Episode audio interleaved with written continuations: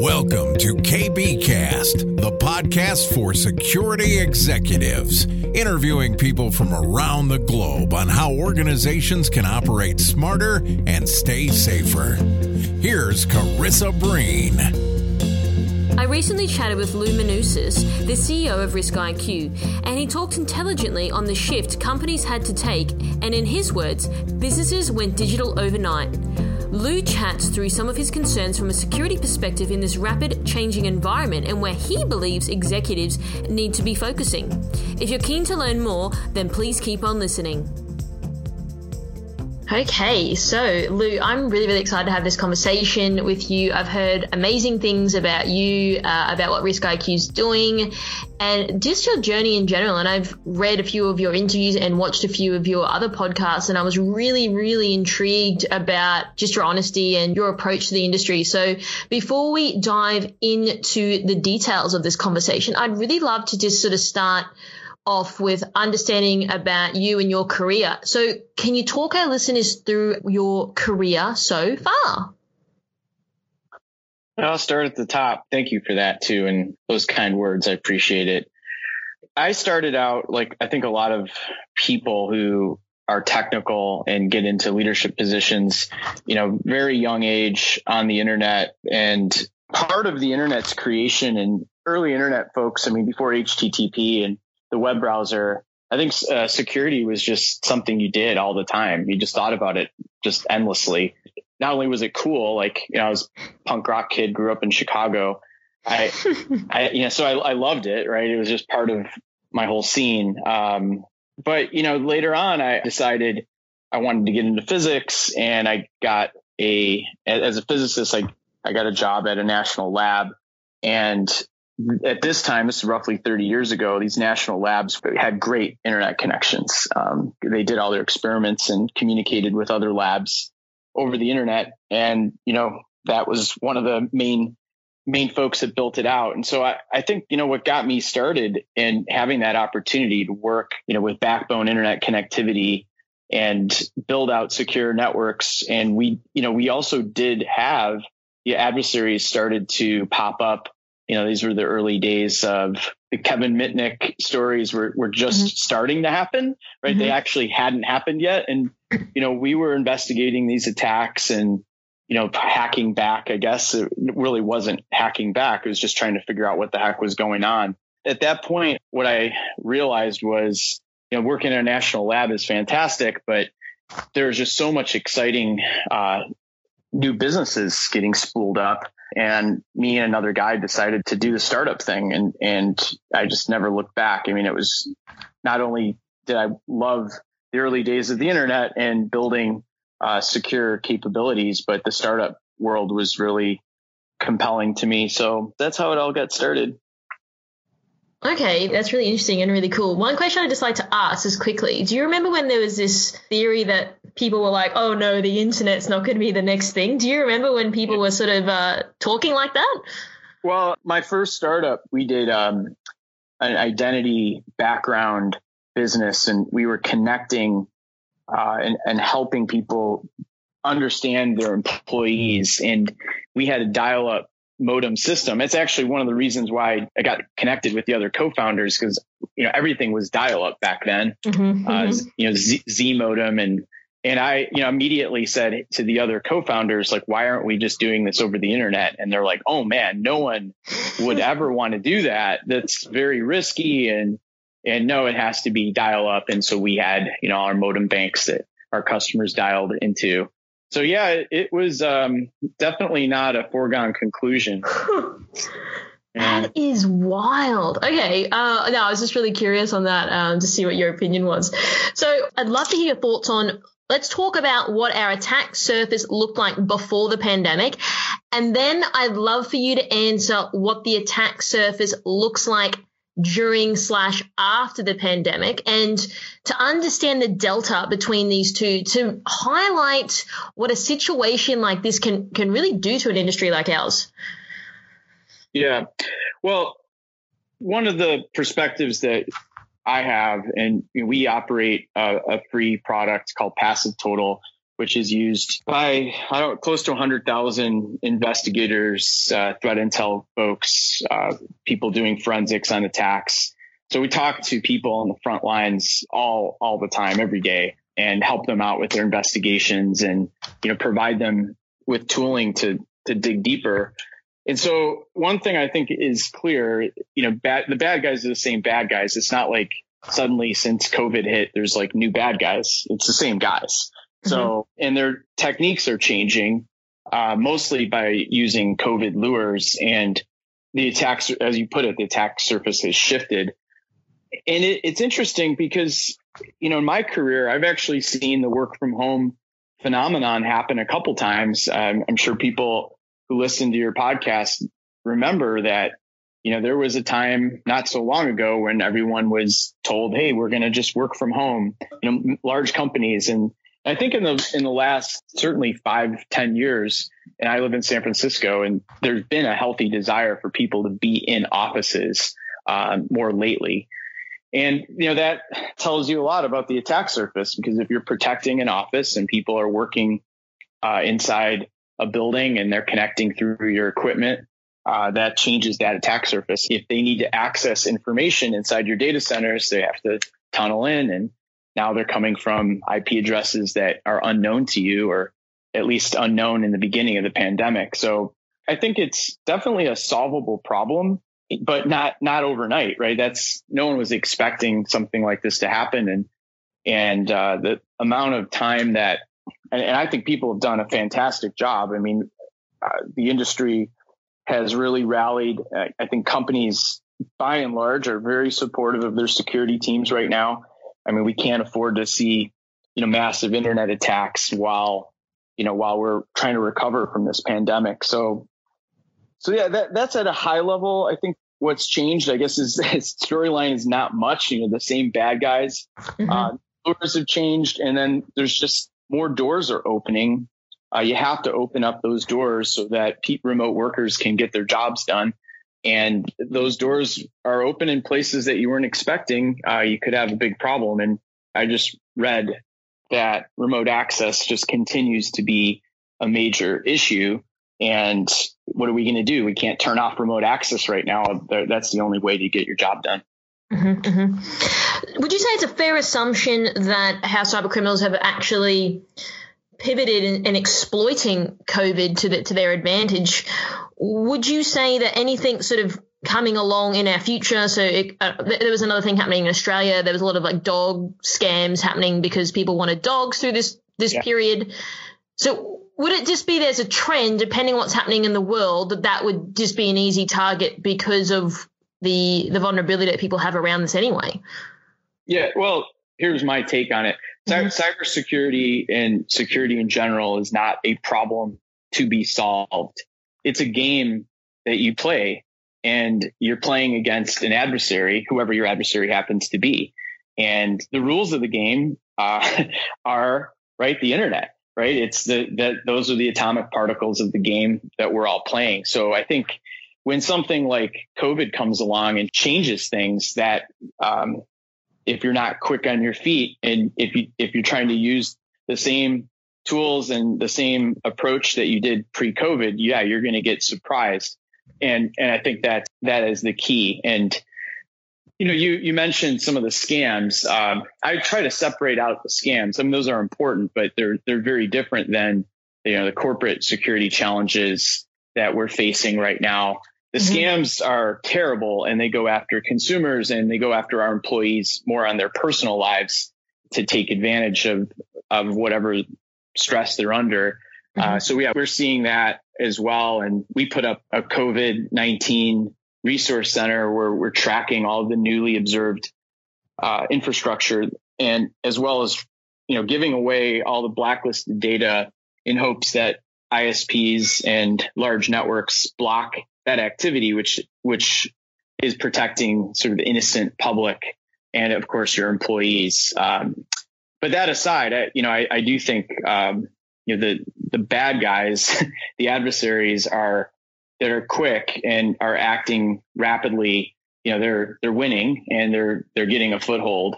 Uh, mm-hmm. Uh, but I do think many companies are are all over it. I you know talk to people every day that um, you know everyone's working long hours, right? And we're all trying to figure out how to not only get people the access that they need, but also you know roll out the right security controls. And I look at that attack surface that that's the job. So it's not okay to say, well, we bought this technology pre-COVID and that's what we're going to use. Well, mm-hmm. you know, it's not going to work. So mm-hmm. if, if it was a problem, then that would be fine. But it's a game, and in the and the rules change, you've got to change with it uh, to secure the enterprise. Mm-hmm. And it's a continuous game, right? Like it's like there's no sort of this is the end and we've made it. Um, yeah, yeah, that's right. Well, that's what makes the job so fun, really. You know, the fun is getting there, and, and if you're not the kind of person that is excited by the opportunity to protect your organization, and you every morning you wake up and whatever you were doing yesterday just doesn't work anymore. If you're not okay with that, you might have the might be in the wrong profession. So mm-hmm, mm-hmm. that's really interesting uh, comment, and I'd like to dig a little deeper on that. So, uh, so in in saying that, do you believe that because of this pandemic, it means that as an industry, we're, pushed further behind because businesses are still trying to adjust to the new normal and people working from home, and let alone the overwhelming, never ending security problems. What are your sort of thoughts on that? And just sort of touching on when you said, like, if you don't like the continuous change of the rules, this is probably not for you. So, how, how do you think people are responding to that? Well, nobody likes to work endless hours with no no break, and I, I do think right now um, everybody is trying to adjust. Uh, but you know, for me, you know, part of that adjustment is not just my work, but it's you know supporting my family, supporting my coworkers. You know, you've got kids that can't go to school because the schools are closed. You know, things like that. So that you're kind of losing. Uh, we're pulling people off the field, and they can't they can't play in the game, and they're on the bench because they have to support their families, and that's a real issue. And I, I think as a leader and you know, I certainly see it in my organization and you know, that that's the area to focus on. You know, you're, you're trying to protect the company, trying to protect the attack surface. You've got to have your people uh, energized and ready to do their job. So if they're just so overworked that and they're stressed out at home, they're not going to be able to do that. And analyst fatigue or security fatigue is is very real.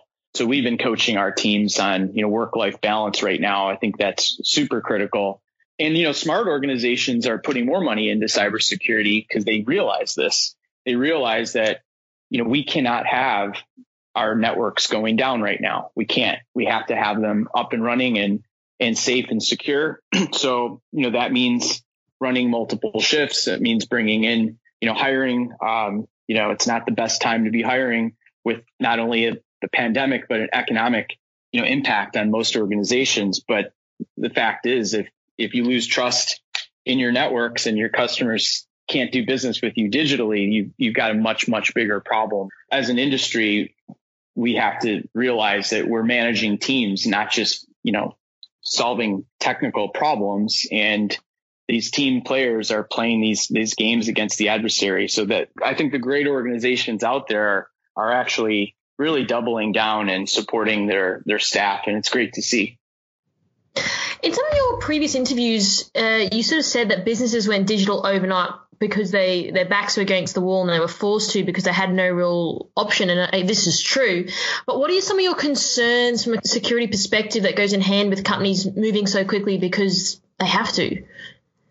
Well, mistakes are the leading cause of a breach typically, right? It, we all knew that that vulnerable piece of software was out there, but we just didn't know about that server. We missed it right? And uh, and so if you're standing up equipment quickly and rolling out uh, digital initiatives rapidly, uh, which is generally the case, right? Businesses do all sorts of things on the internet, and it's the assets that were lost, you know, discovering these unknown internet assets that were not protected or were late to the patching party that tend to be, um, you know, where an adversary gains a foothold and then can move laterally through your network. Uh, of course, you got phishing attacks, which are still an, amazingly effective attack vector. So, you know, and you touched on this with the scams, you know, employees fall victim to, to these attacks and give away credentials. That's probably um, a big part of it. And what sort of advice would you provide to, to companies out there that maybe feel that they haven't quite gotten everything right, but they had to move so quickly because, like you said, they need to ensure that they are still operating and they're still functioning regardless of what's happening out there in the world and regardless whether their team are at home or in the office. Yeah, going digital overnight, right? It, that's what your company is going to be doing. And so, so it starts with your last question. I, I think you really need to understand what programs have been canceled because many companies are canceling programs because they have to. And in some cases, it's budget related. Uh, and then where are they moving resources and, and how can you help secure those assets before they're actually rolled out to the customer base? And I, you know, I think that starts with uh, having good, accurate inventory and then understanding the business risk, you know, doing some threat modeling with the team and doing it quickly. I mean, we see what's happening with all of these online systems. Um, even the best of them have had some significant issues.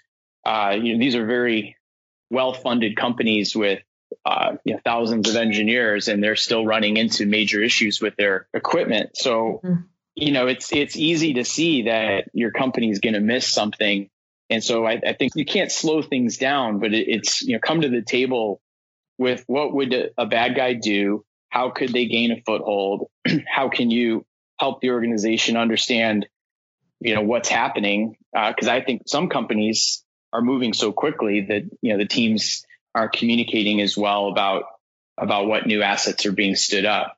So for us, that's where it starts: discovering unknown uh, internet assets, discovering these unknown attack surfaces, making them known to the business, helping them see, hey, these are the threats that could come at us. So that's number one. And number two is, well, something bad probably will happen because we are moving quickly. So mm-hmm. we need to update all of our plans. Like, how do we investigate an attack quickly? How do we make sure we could triage it and respond uh, if that's what's necessary? And so, you know, with the teams again being remote, uh, you know, drills and making sure that everyone's got a playbook that they're ready to execute on, on, on the investigation and response side. So those are the two things that I think are really important right now. That's a really good point you made around something's likely to go wrong because people are moving so quickly do you think that from what you've seen out there, do you think that people, because they've had to move so quickly, they've sort of just followed the crowd of what other people have been doing out there in terms of utilizing certain platforms uh, to ensure that their staff can work remotely? Yeah, or your staff just does it on their own, right? Mm-hmm. Uh, so there's always that, yes. You know, look, I'm, I'm an optimist. I, I can't believe how everyone in the world has been responding so well to a, such a terrible situation. You know, I remember in the early days of the pandemic, you know, oh, the United States isn't going to be able to respond like China did. And, you know, look, it, it, we did, right? The country responded quite well. I mean, some states better than others. I'm sure you guys have seen it in Australia. Mm-hmm. Um, I think people are adaptable and they they understand when the going gets tough, you know, the tough got to get going. That's awesome to see. so, yeah, that's that's that's how that's what I've seen go happen, and and you know from there, you know, your employees they want to move the needle. They'd like to see the company thrive again, and they'd like to see the world emerge from the pandemic and let's not have a recession or or shorten the time window of a recession. So that's getting the business's gears turning. so this is a commendable and something we should enable as security teams. You know, we mm-hmm. need that to happen. So I, I think the best teams are are all in and are coming up with ideas and supporting all these digital initiatives, uh, bringing on all the platforms, all the new chat programs, video. It's it's got to happen. Let's hope that that things get better, but we really don't know. There could be a second wave. Things could be shut down for many more months, if not, you know, another year. So I think it's wise that um, we assume that that's going to happen as technologists and make sure that these platforms are secure and that business can be done remotely uh, for as long as is necessary. And you know, in San Francisco, where I live, it, it's been awesome to see. I think you know a lot of techies here who who work remote already, and, and you know, and many of the large employers have have already told their employees, look, you know, work remote as long as you need to, and productivity has been hit, but not as much as again, you know, the naysayers going into the pandemic were, were claiming. So it's good mm-hmm. to see. Mm-hmm. So, as we just spoken about in, in, this interview, and just just then, you said that um, people working remotely. So, what I'd like to sort of move into is because we've now moved to a non-traditional way of working, uh, and it may be traditional for some companies, but for a lot it hasn't been. So that would sort of mean that the controls that were implemented for a traditional way of working in that arrangement uh, are not the same. What would be your advice uh, that you can provide for people going through this transition? You know, again, it goes back to, you know, everything's got to be on the table. So, mm-hmm. you know, so I would, I would start there. It's, you know, you, if you've set up your network and your systems in such a way that you need to start over, then, you know, you need to start over. Um, I, I think for the most part, you know, this journey, this digital transformation journey has started for most companies many years ago, but there were roadblocks that prevented transformation to complete. Of course, now it's it's happening quickly. So so the, these plans were developed and they're just systems that were stagnant and now they're they're rolling out. So that what I mean by that would be, for example, a cloud initiative, mm-hmm. um, you know, or you know, a next gen for security guy like a next gen endpoint initiative or an MDR initiative that may have been stalled out. I think this is a great opportunity to say, hey, look, we're this is the world that we've been planning for the, the last five years. Now's our opportunity to get it done, not because we just want to get it done, but because we actually need it right now. Mm-hmm. Um, many companies had already done that. And so if you're one of those companies, you know, congrats to you because now you're sitting pretty looking back saying, gosh, I'm so glad we did this. You know, somebody asked me, well, well, do you think people will go back to the way it was before? I actually do. I actually think that there's many companies, unfortunately, that will have to go back, but that will be temporary. So this will be part of boardroom discussions for the rest of our careers, just like 9-11 was, right? And, you know, if you lived through that era, you know, this, that type of planning is, is deeply embedded in resiliency and, you know, having your operations be able to recover. and I, I think we're going to, we're going to see companies go back you know, a lot of older systems will come back online, but there will be a renewed interest in completing these migrations and and I think we'll be all better off for it. You know, when you look at old technology, it's it's typically this older technology that has a wider attack surface and suffers from patching woes or you know legacy so, hey, if we get rid of that stuff, we're going to have a, a much uh, smaller attack surface. So, yeah, again, I'm an optimist, and I, I think this is a great opportunity for people to to get back to their plans and and execute. Lou, would you also say that because of this, it's probably been a bit of a catalyst to people thinking, I need to get this done in terms of uh, like migration to the cloud and, and, people utilizing like video conferencing and, and VoIP to connect with their colleagues? Do you think that it's pushed people to think, yes, it was kind of on the roadmap, but now my back's against the wall. I need to do it. But it's actually, in retrospect, maybe a good thing because it means that they'll evolve as an organization. Yeah, that, that's what I'm saying. And, uh, you know, it could be cloud. It could be, you know, more a broader adoption of social media to mm-hmm. communicate mm-hmm. with your customers. It could be getting out that new mobile application that has been clunky that you wanted to upgrade and pressing more of your users to, you know, to update to. Uh, I, I, think it's all of the above. It, it's not like you can walk into a physical location as easily as, as we did last mm-hmm. year. So what's the alternative? Um, the alternative is our competitors. You know, if you're in a business that's got competitors, maybe they're going to do it. so, so yeah, I think it's an accelerant for many companies and ultimately it's going to make businesses stronger. I do think the phenomenon of work from home that everyone is witnessing right now is extremely effective for many companies. And they are really looking back saying, man, um, this is in some ways better than mm-hmm. what we had before. so, mm-hmm. um, you know, that said, you know, larger organizations will need to regroup and some of the um, digital initiatives are temporary mm-hmm. and they will need to be replaced with the full production system you know over the coming months or if not years. So, do you think because of this pandemic, do you believe attacks will increase? And do you believe we're ready as an industry to manage this new way of working and to ultimately protect our organizations? Well, yeah, NSA put out an interesting advisory. The US CERT pushed it out as well on, on sandworm threat actors, and they're targeting uh, parts of the attack surface so we looked into that. It was in a popular mail server. So any advanced adversary, certainly nation state adversaries, they're constantly looking for weaknesses in the whole internet's attack surface, uh, depending on how big of a nation state uh, they are. And I think in cyber criminals, they're constantly scanning. You know, RDP is still one of the top uh, ransomware vectors. So guess who's opening up a lot more RDP in the last two, three months mm-hmm. for remote access, right? Everybody. Mm-hmm. So, um, that credential problem, that credential that was leaked and you didn't realize that your admin had or, or that phishing attack now, if they couldn't get to the RDP because it was closed off or was unknown to them, but now it's open, now you've suddenly got somebody who with a simple phishing attack has access to potentially some of your core network or you know core applications.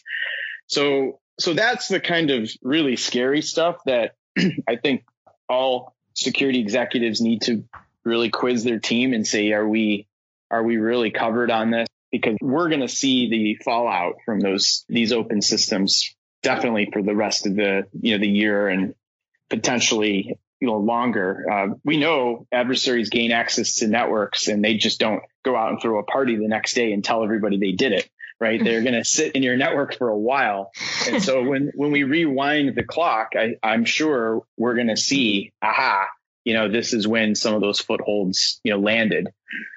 Um, but you know that's you know that's part of the job, and we just got to stay stay on it. So, would you say from your experience, though, that companies are ready, or do you think that they're still working through it at the moment in terms of where they're actually sitting? Well, nobody was ready for what they're dealing with now. I mean, mm-hmm. very few people mm-hmm. were. And or we're got, thinking even, we're going to have yeah. a pandemic. Yeah. Yeah. I mean, you know, unless you really love watching uh, sci-fi movies and think that everything you watch in sci-fi is going to happen. I mean, this is one of those cases where it did happen. Mm-hmm. Um, so yeah, it's unfair to to go to your security team if you're a board member or an executive and say, "Hey, why didn't you guys plan for this?" I would just turn around mm-hmm. and go, "Why didn't you plan for it?" So it's it's uh, but yeah, I, I do I do think companies are working hard, teams are working hard, they're catching up. The holes are getting closed, people are finding issues, and they're fixing them rapidly. You just got to give people time to to do their job.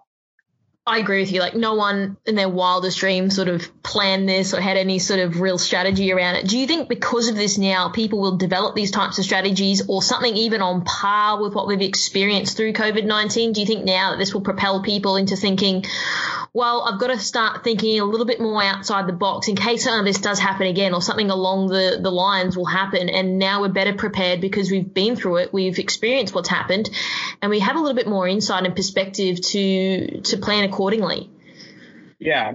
Yeah, you know what what doesn't kill you makes you stronger. It's definitely the case here. I think we're starting to see this is a whole whole new way of thinking about protecting networks and protecting employees. I do think that the uh, architectures, uh, security architectures do exist. Companies can adopt to protect a mostly remote workforce.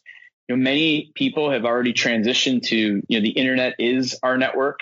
I mean, mm-hmm. let's face it, most companies are connecting even remote offices through the internet, tunneling across the internet itself.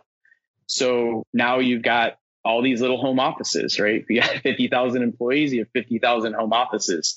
So there are reasonably good architectures that can support that. Uh, I think there's really good endpoint products out there and the, these companies are doing quite well because their products designed for that type of remote worker. And yeah, so I, I, I think I'm very convinced that the industry is going to be better off uh, mm-hmm. you know, from from a security perspective we're going to have uh, just a, a, tougher set of uh, security execs that are battle hardened and we're going to see a lot of things that we weren't seeing. And, and, all, and also for what I do, I help people discover their attack surfaces, understand how threat actors are motivated and investigate those attacks. And so for what I do, it's right in the nexus of how we operate and think all the time. So so it's been somewhat interesting. Uh, you know, we talk about this is just um, you know our world, and we've been talking about this problem for a while, and and are happy to help out. And our product is a SaaS product. There's no agent that you have to deploy. Our sensors already live outside of the company's network, so we're collecting the internet telemetry, which is super useful if you want to understand uh, an attack and you don't have that network, you have no sensor on that network, well, you can go to RiskIQ and investigate that attack now. You know, we've really seen a, a big uptick in, in investigations where we can help out. So it's just a, a new way of protecting your network. I really agree with your point earlier when you said that we'll probably be better off as an industry. And I think it's hard when you're going through something that's incredibly tough. It's hard to see that. You look retrospectively, you can say, well, I guess we are better off now because we've been through that adversity and we're better we're better equipped. So I, I really do resonate with that point that you made. But lastly, what do you think's next? What should executives be focusing on right now? Well, your team and making sure you've got the right people in the right seats uh, that you're, you know, you're leading the team as a security executive and a team leader. Um, that you're communicating clearly what you're seeing to your board and to the CEO and the other members of your leadership team. I think everyone is is really curious and wants to know what is happening. You know, what what does the attack surface look like? Are we vulnerable? And a security leader right now, more than ever, needs to communicate, you know, at 110%.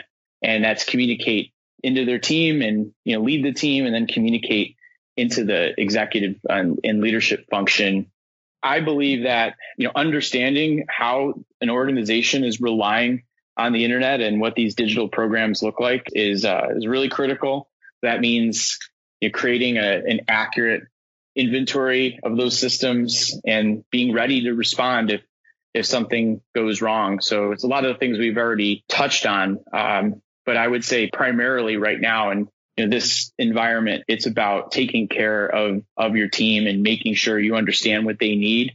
Uh, and if you've got the right people on the team, which I think most people know, I've got my, my eight players here, the guys I rely on, let's make sure that they have the tools and the platforms that they need to secure. And that's the best advice I can give anyone right now. No, I really, really appreciate it. And I really appreciate your time, Lou. It's been awesome learning about your journey, the stuff that you guys are doing at RiskIQ, and a little bit more insight about what you're sort of seeing on the horizon post this pandemic. If people are interested in reaching out to you because they're keen to ask you a question that perhaps I didn't ask you, how can they go about doing that? You can email me, uh, lou at riskiq.com or hit me up on, on Twitter or LinkedIn. Love to talk to people about what they're seeing with their attack surface and you know how it's changing and also in terms of investigations how we can help. We're ready to share our experiences from the front lines of you know what we're seeing uh, day in and day out here the last two or three months. Again i really appreciate your time and your thoughts and i'm sure our listeners will as well. Thanks again lou. Thank you. Thanks for having me. Thanks for tuning in as always, we hope you got some new ideas or ways of thinking from this episode, and remember, you can always reach out to our guests if you do have more questions. Don't forget to subscribe to this podcast, and we always love to hear your feedback. So leave a review on iTunes, and we might just give you a shout out on a future episode. You can find me on LinkedIn as well as on at I am Karissa Breen on Twitter and Instagram. And if you'd like to know more about how we help tech companies, check out karissabreenindustries.com.